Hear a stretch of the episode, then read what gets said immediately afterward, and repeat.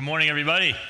Welcome, everybody joining us online. As Hudson said, Jill and I were made up part of that parent group that hosted last night. So, once again, this message is sponsored by Red Bull. No joke. So, great to have the students with us. Hey, before we get into the text, let me just share with you real quick. A lot of stuff getting fired up in the fall right around the corner. I want to speak specifically to what's going on with men's and women's ministries. Men's ministries already have their Bible study going. They meet on Monday mornings and Thursday nights, and then this Saturday they're getting together here at the church for the Cardinals game and a barbecue. The ladies are starting their Bible studies this Wednesday morning. By the way, there is we've got an incredible teacher in there. Courtney Bucks does an amazing job leading that group. Highly encourage you to participate in that. And then a couple weeks after that, they've got more studies going on. They've also got mentoring as well. For all that information and more, you can hit that QR code on the back of the seat in front of you. And then, not this Wednesday, but the following Wednesday, that would be August 31st at 6:30, we are having a church-wide prayer and praise night. I love these events. Essentially, this is a time for the church body to come together and take this moment in worship and expand it to about an hour. So that's August 31st at 6:30 p.m. All right, now, having shared all of that, we are in Genesis chapter 32 this morning. And I want to forewarn you because we're going to get a little technical with the text. So I need you to stay with me, okay? We're going to get a little bit technical with the text. I'll forewarn you when it comes, but in doing so, essentially what's going to happen is we're going to take the shovel, dig deep into the ground, and then unearth some gems that you might not easily see as you're casually reading through it. You might be familiar with the story. It's the story of Jacob and his wrestling match with God. Literally, he wrestles with God. Now, as I was reading this over the last couple of weeks, I was actually reminded of a specific event that occurred in the life of young Friedrich Nietzsche. You might know Nietzsche as the German philosopher. He was famous for saying, "God is dead." And it was his way of saying, we live in the age of enlightenment where man's ability to reason has replaced God. We don't need God anymore. We have the human mind. What's interesting is that the ancient prophet Isaiah actually speaks to this issue. Speaking to the people of God, he says, "Come, let's reason together." In other words, what he's saying is, let's lay out the evidence. Let's look at the facts. And then we can make a decision about what is right and wrong, what is good and what is evil. You've heard me say many times, Christianity is not a blind faith. Christianity is a faith that is based on reason. It's a faith that actually makes sense. So here's the event in young Nietzsche's life that I was referring to. It might surprise you to know that Nietzsche came from a line of Protestant preachers. In fact, he learned how to read by reading the Bible. Early in his life, he had a desire to attend seminary and actually become a preacher himself. But as many biographers point out, there is one specific incident that is life-changing and tragic at the same time. While visiting Cologne as a young man with his friends, he's inadvertently introduced to a brothel. He and his friends walk in, and immediately Nietzsche's overwhelmed by the sights and the sounds of prostitutes and sex workers, and he notices in the corner there's a piano. So he walks over, sits down, and he begins to play. He was an excellent musician. And finally, the environment overtakes him. He stands up and he proclaims, "The only thing with a soul in this place is the piano," and he storms out. What happens next is what many who knew him point to as the turning point in his life, because Nietzsche would return to the brothel, but as a customer. In fact, he would admit that it was during his time in Cologne that he contracted syphilis. Now, if you fast forward to the end of his life, it's sad and tragic. He died in immense pain with severe dementia as a result of neurosyphilis. I believe that Nietzsche is one of the most important philosophers who's ever lived, and here's why. He lived out his worldview. Yeah, he's one of those rare philosophers that actually practiced what he preached. In other words, he lived life as if there was no God. And the Bible is very true in that it says you reap what you sow, both positively and negatively. So all you have to do is look at the life of Nietzsche. And isn't it true that the ultimate test, perhaps, of any worldview is its livability?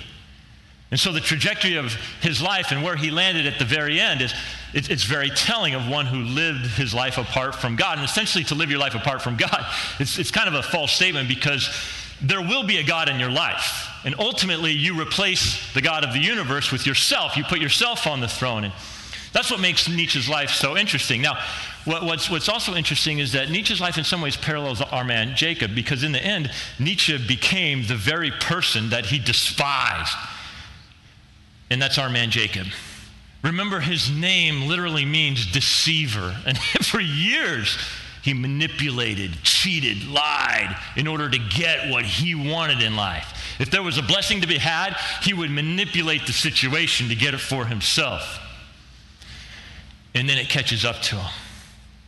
He defrauds his father, lies to his father's face, steals a blessing from his older brother Esau. His older brother finds out, and Esau is a man of blood, very comfortable with violence. And he says, "Brother, I want you dead for what you did to me." Jacob has to flee. He's gone for 20 years. Along the way, it's super bumpy. We've said it's like he takes one step up and two steps back, but God meets him. And what we learn is that God is gracious. He doesn't wait for us to get our junk together before entering our lives. The Bible says it's the kindness of God that leads us to repentance, not the other way around. It's not like, hey, repent first and then you'll experience God's kindness. The kindness of God leads us to repentance. That's so beautiful. And God shows him kindness, and he begins taking these baby steps to knowing what God is like and experience his reality and his blessings. Well, 20 years in the making, this relationship, he's maturing, he's growing, he's not perfect. He still has a lot of control issues. But he's learning. At this point in his life, he's prosperous. He's moved from total disobedience to partial disobedience to full obedience, and God speaks to him and he says, "Jacob, time to go back and to face your demons at home. Go home. Go back to your kin." Yeah, exactly. Go back to where your brother lives. And I will be with you. Now, how many times have we seen throughout the book of Genesis, God tends to show up in the midst of insurmountable circumstances. And you know why that is? Because when you and I are at the end of our rope, when we're in the bottom of that pit in life, and it's like you have nowhere to look but where? Up.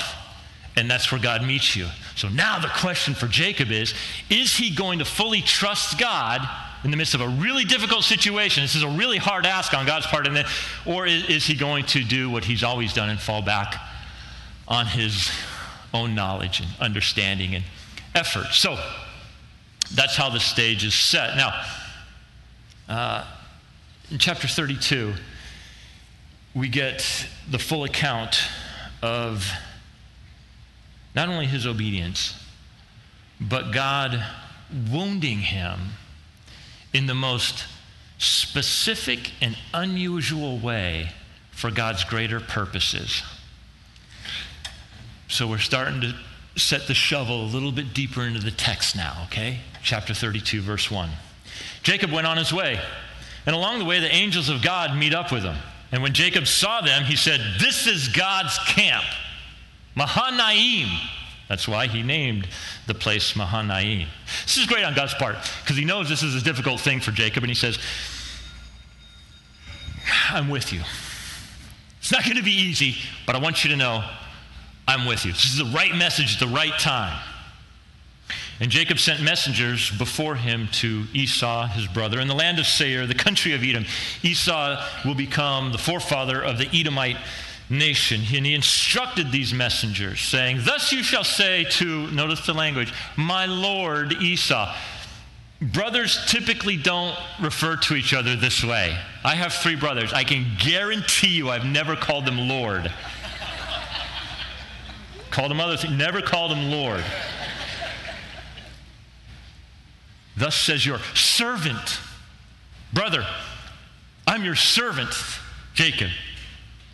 He says, "I have sojourned with Laban," that's his father-in-law, who he's been with for the last 20 years, "and I have stayed until now, but now I'm coming back, and I have oxen, donkeys, flocks, male servants, female servants. God has blessed me. I have sent to tell my Lord in order that I may find favor in your sight." Jacob understands that family wounds don't quickly heal. He's lied, cheated, and stole from his brother. And then he split. And that angst has been simmering for 20 years. But now God is calling him back. So he says, "Listen, brother, I'm on my way. Your servant is on his way. God has blessed me. Perhaps I can be a blessing to you." It's a very peaceful overture on his part. So the messengers go out, and then they report back. Verse 6, "And the messengers returned to Jacob, and they said, 'We came to your brother Esau, and he is coming to meet you.' And there are 400 men with him." So this is not the response that Jacob wants to hear, because the number 400 was the standard size of a militia. Right? He's like, this is going to be bad for me. He's terrified. So he develops a plan. Verse 7, "Jacob was greatly afraid and distressed. So he divided the people who were with him and the flocks and herds and camels into two camps." And here's why. Here's what he's thinking. "If Esau comes to the one camp and attacks it, we'll have this other camp that will survive." So he splits his stuff, his family, in half, thinking that this will preserve it. And then what he does next is something he's never done before, but it's the exact right thing to do. He actually turns to God, and he starts to pray. Now, here's the thing. You understand this to be true. Communication is one of the key pillars of any relationship. So sometimes we as Christians, we start to think, I don't know, it's like, I feel like my spiritual life is weak, or it's anemic, and it's just, I'm not getting anywhere. Question: how's your prayer life? Are you communicating with God? See, up until now, you don't see this kind of action in Jacob's life, and that's why his faith was so small. But now he's in this really difficult spot, and Jacob said, "O God of my father Abraham, God of my father Isaac, O Lord, who said to me, hey God, remember you were the one who told me to go back. It's not looking great right now, but let me just remember, you were the one that told me to go back to your kindred that I may do you good." He says, this is humility on his part. He hasn't been like this. "I am not worthy of the least of all the deeds of steadfast love and all the faithfulness that you have shown to your servant." And he gives proof. He says, "For when I came, when I crossed over the Jordan, I had one thing with me, and that's just this piece of wood. That's all that I had. But now you've blessed me. I have become two camps. Please deliver me from the hand of my brother, from the hand of Esau, because I'm terrified." Fear, I think, is the strongest motivator there is. And when you allow your fears to control you, you will end up doing more harm than good, and you don't even realize it. It's a very powerful motivator, but he's getting it right here. He's taking this fear before the throne of God. When Christians do this, I think what they discover is of all God's attributes, one rises above in this moment, and it's super comforting. You know what that attribute is? Sovereignty. It's the idea that there are no mistakes, there are no accidents with God. There's never a moment where God looks at your life and goes, "Wow, I did not see that coming." What are we going to do? Never happens with God. And he's honest with them. He says, I'm afraid he might come and attack me. Not just me, but the mothers with the children. But God, let me remind you of a promise that you made to me. You said, I will surely do you good, Jacob, and make your offspring as the sand of the sea, which cannot be numbered for multitude. We said this before when it was first mentioned, even to his grandfather Abraham. To be told that you were going to have many children was a sign of, it was just like, it was life's greatest blessing. Like, right, to be told that you were going to have a multitude. In fact, to be told that you're going to have so many descendants that it will give rise to a nation. Jacob's name changes from Jacob to Israel. The modern-day Israelites trace their lineage to this man, Jacob/Israel. Why do you think that is? The Bible explains that. God, you made these promises, and I don't know, how's this going to happen if Esau comes and he kills everybody in my family? So this represents a significant step forward in his spiritual life. He says, I'm not worthy of all that you've given to me, and I need your help. And he turns to God in prayer. I was reminded of, I like old preachers, man, because sometimes they come up with some really good stuff that us modern guys struggle to think. In 1885, the preacher Joseph Scriven was, he left his mother's house to become a missionary in Canada. They lived in Ireland. And his mom was heartbroken that her son was leaving. Understood why and encouraged him, but she was heartbroken at the departure of her son. So he wrote down and he wrote Mom a poem. Later, this poem gets turned into a very famous hymn. Perhaps you're familiar with it. Let me read you the poem. Mother, what a friend we have in Jesus. All our sins and griefs to bear. What a privilege to carry everything to God in prayer. Oh, what peace we often forfeit. Oh, what needless pain we bear. All because we do not carry everything to God in prayer. You want to know what made Jacob a changed man? What grew his faith in God? This is it. He begins communicating with God, crying out to God, acknowledging God's goodness, and saying, God, I believe you are there, you are real, that you want to bless, and I need you. What he does next is quite brilliant. In an effort to appease his brother, he sends wave after wave of gifts. Finally, after all the gifts have arrived, Esau is told one more gift, and that is the presence of your servant. Your brother Jacob is coming to meet you. The same night he arose and took his 2 wives, his 2 female servants, and his 11 children, crossed the ford of the Jabbok. He took them and sent them across the stream, and everything else that he had. And then Jacob is alone. And the sun begins to set, and it's dark. He's contemplating, will I ever see the sunset again?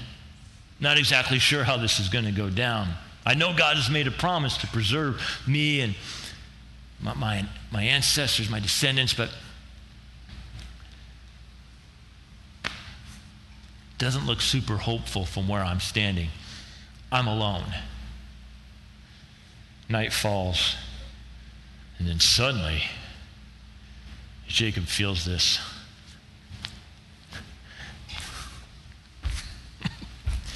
There's this tug. Verse 24, and a man wrestled with him until the breaking of the day. This isn't a short struggle. This isn't like, a 3 5-minute rounds. This is an hours long wrestling match. There's sweat, there's cardio. This is a struggle. Neither seems to be getting the upper hand. Verse 25, when the man saw that he did not prevail against Jacob, he touched his hip socket, and Jacob's hip was put out of joint as he wrestled with him. I have a lot of questions. Who is this man? The prophet Hosea, Hosea chapter 12, describes him as an angel and as God. In verse 30, Jacob himself says, I have seen God face to face, and I lived. The New Testament authors tell us that Jesus is the fullness of God in bodily form. That's why some believe this is the pre-incarnate Jesus wrestling with Jacob. An angel, God himself, Jesus. Whatever the case, the next question I have is, how in the world does Jacob even last 5 seconds? I mean, if you're in Vegas, Jacob is like a plus 10 million. You know, I mean, he's the ultimate underdog. And yet, he seems to hold on. How is this even possible? Well, it's because God is revealing something about himself, and he's revealing something about Jacob.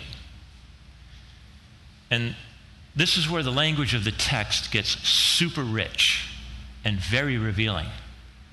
So my Sunday school teacher, God bless her,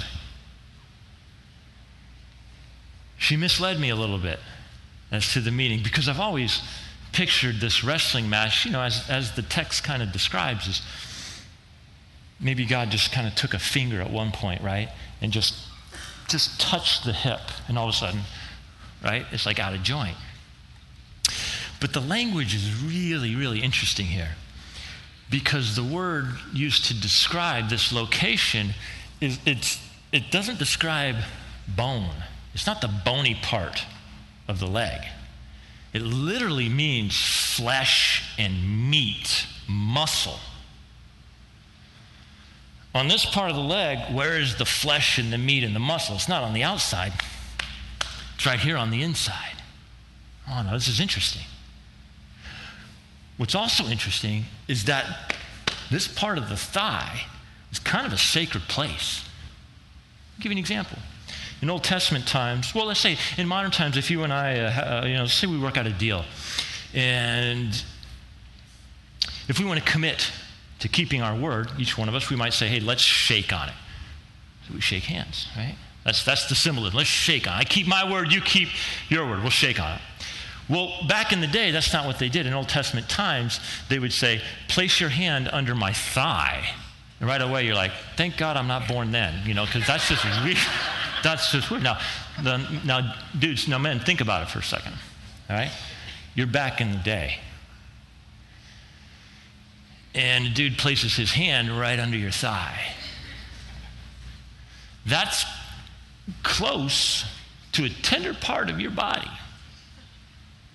See, the symbolism was, I'm really vulnerable right now, and I'm trusting that you won't hurt me,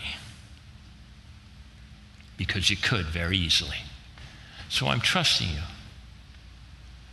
Now, what's also interesting is that this area of a man's body, his thighs and his groin, that area was considered the place of family blessing for obvious reasons, because that part of a man's body contains the parts that allow him to have children.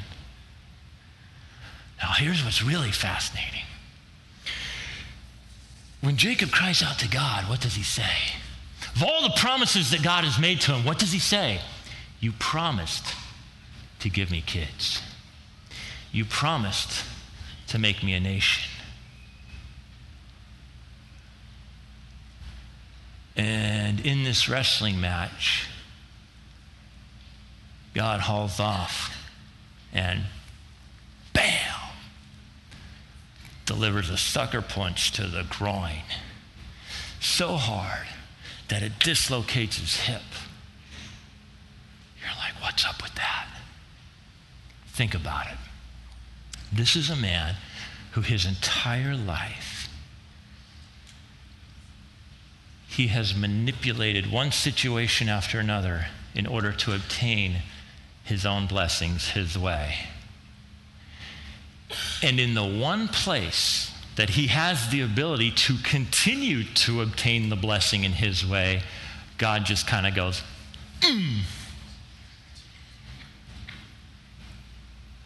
And what's really interesting is his response. Because essentially what Jacob says is, well, verse 26, he says, let me go, for the day has broken. Right? So this deity is saying, let me go for the day. But Jacob said, I will not let you go unless you bless me. And he said to him, what is your name? And he said, Jacob. In other words, this is God's way of saying, tell me who you are. Remember the name Jacob and what it means? Deceiver. Tell me who you are. Oh, I'm the deceiver. Yeah, your whole life has been one of deceiving other people. And I just wounded you. I just wounded you to keep you from wounding others. But more so. Then he said, your name shall no longer be called Jacob, but Israel, for you have striven with God and with men, and you have prevailed. The name Israel literally means one who wrestles with God. You know what's fascinating is you read the history of God's people, specifically even the nation of Israel to this day, they wrestle with God, specifically with the Son of God, and receiving him as the Messiah. Perfect name. They've always wrestled with God. But God says, you prevailed. What is he saying? He's saying, you didn't tap out. You did not tap out. You wanted a blessing for yourself so badly, but here's the key. You asked me for it because I took away your ability to give it to yourself. I wounded you so that you would learn to depend on me. Time out. Did you catch that? I wounded you in the very place where you thought you could bring your own blessing. But now you can't. And so now you have to depend on me. So this is super profound, man. And I've been chewing on this a lot this week in my own life. It's kind of like God says, you don't believe that I can even give you a blessing apart from you helping yourself. So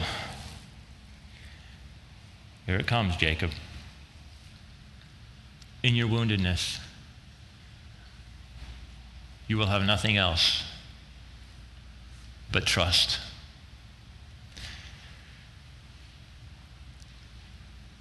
So how is this landing with you?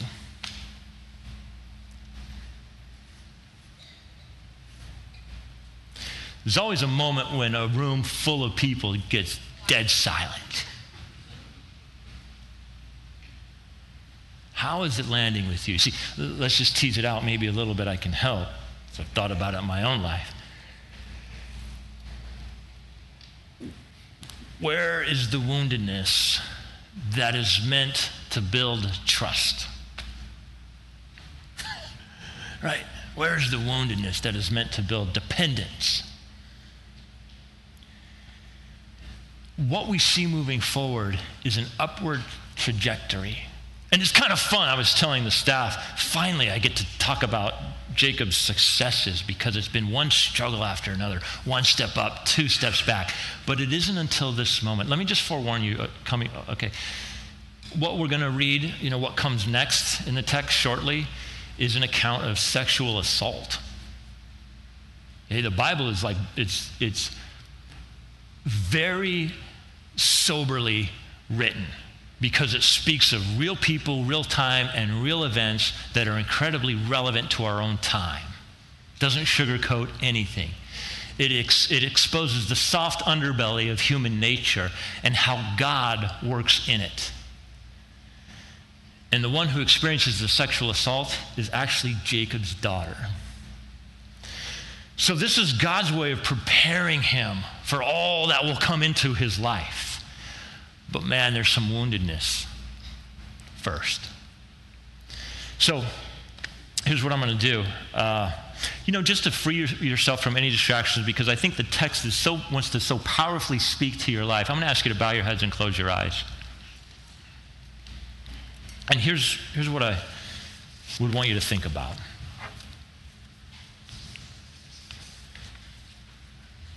Have you ever thought of your own wounding in this way? I think if we were to ask God, what is the one thing you want from us? I really think the answer would be complete and unconditional surrender. There's this sense that Jacob holds on, and yet he says, I can't do it without you. It's like he's been caught between the road that he's always known and the road that lies ahead with God. But God wounds so that he heals, so that we can receive what he wants to give us, which ends up being so much more than we think.